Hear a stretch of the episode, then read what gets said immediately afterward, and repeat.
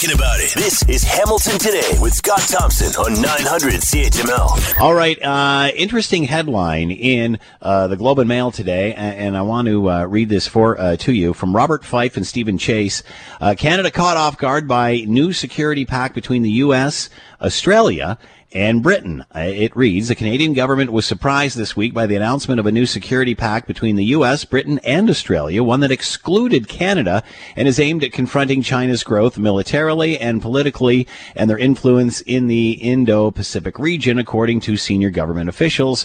Three officials representing Canada's foreign affairs, intelligence, and defense departments told the Globe and Mail that Ottawa was not consulted about this pact and had no idea the trilateral security announcement was coming until it was made on Wednesday by U.S. President Joe Biden, British Prime Minister Boris Johnson, and Australian Prime Minister Scott Morrison. To talk more about all of this, Elliot Tepper is with us, professor of political science, Carleton University, and with us now. Elliot, thank you for the time. I hope you're doing well.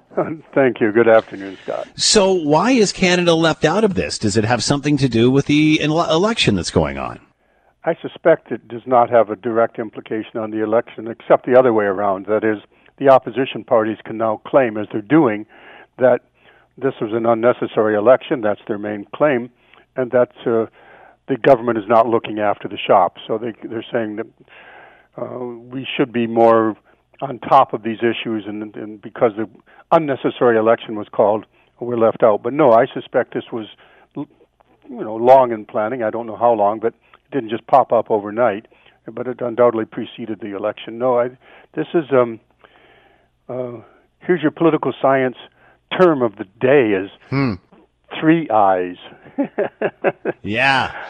We've been part of Five Eyes, that is with Australia and New Zealand and the U.S. and the U.K. For a very long time. But not only Canada, but also New Zealand was left out of this sudden announcement. So we've got a new dynamic going on in the Indo-Pacific. Canada's not part of it. It appears Canadian officials had no idea. It caught them by surprise until Biden announced it. How could that be? Well, apparently we were informed just in advance. According to the public sources that you're going on, which is the Globe and Mail and a few others. Reuters has been covering this. But apparently we were told just in advance, which means there was no extensive consultation, just a courtesy call. Saying, by the way, heads up, we're about to make an announcement that directly affects you, and we didn't think to include you before this. What does this say, Elliot? I mean, how do you interpret this? I'm not sure how to interpret it, except, let's say how it's being interpreted. The government is saying this is not a big deal. Really, this is all about the U.S. trying to sell nuclear-propelled submarines to Australia. With the UK, so this is really just a sub-deal, a sales deal.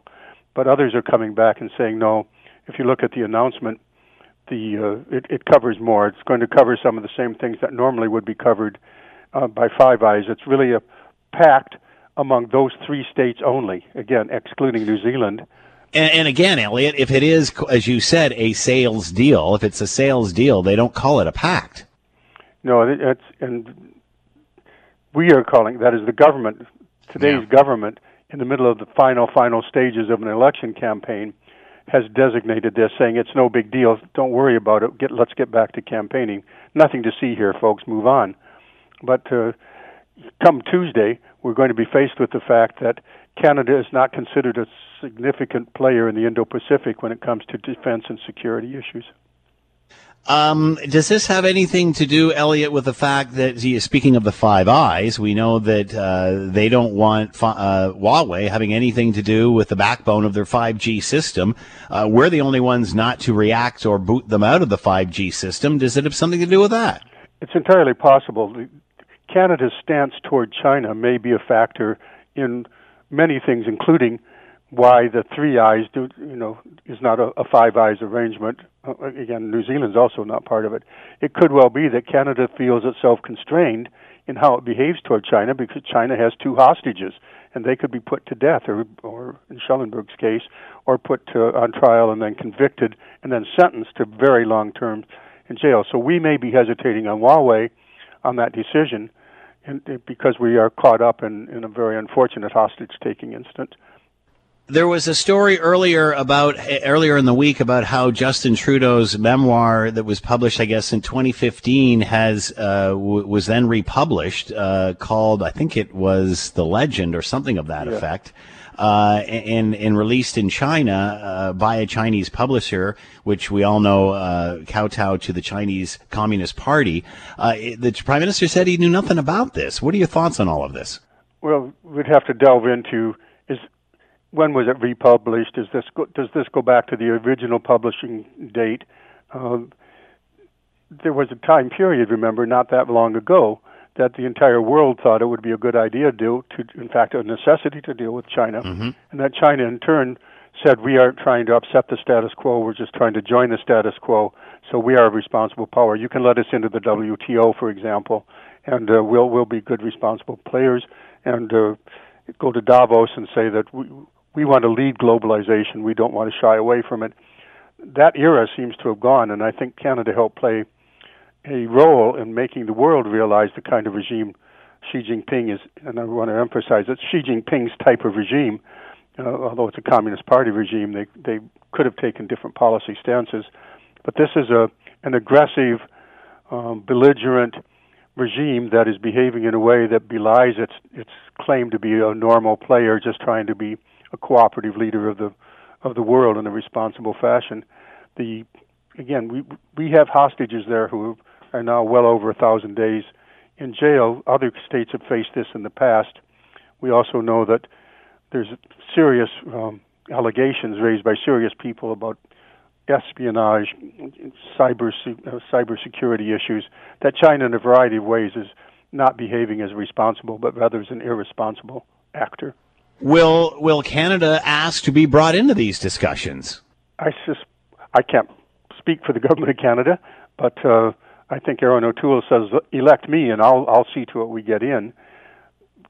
We have, if I can stand back on a couple ways on this, one is that Canada has always been an intermittent player when it comes to the Pacific. We have a north-south relationship with the U.S. and across the Atlantic with, of course, the U.K. and the EU. And every now and then we talk about being a serious player because we are a Pacific country, after all. When you go to Vancouver, you can feel that, or Victoria. Mm-hmm. But I think it's last April, Foreign Affairs has said they very quietly announced, we are working on a new Indo-Pacific strategy. It hasn't been announced yet. The government clearly has not made up a strong stance. And again, perhaps it's primarily because we are constrained in our behavior because of our hostages. And until the Meng Wanzhou situation is cleared up, but even with that, Canada has sent Her Majesty's ship Ottawa, a frigate, through the Taiwan Straits a couple times, and the Winnipeg has taken part in exercises there. We're part, when asked, to be part of something called the Quad Plus, another security apparatus in the region. But there's no doubt that Canada is, for whatever reason, not viewed as a serious Indo-Pacific player. And it's time we were, because this just shows, once again, that China, you got to deal with it one way or another, and that our allies are choosing to deal with it in this fashion. Elliot Tepper with us, political science, Carleton University. The U.S. signed a new security pact with Australia and the United Kingdom. Canada left out. Elliot, as always, thanks so much for the time. Much appreciated. Be well. Oh, you're very welcome, Scott. Take care. Catch up on the news and information you've missed. This is Hamilton Today with Scott Thompson on 900 CHML.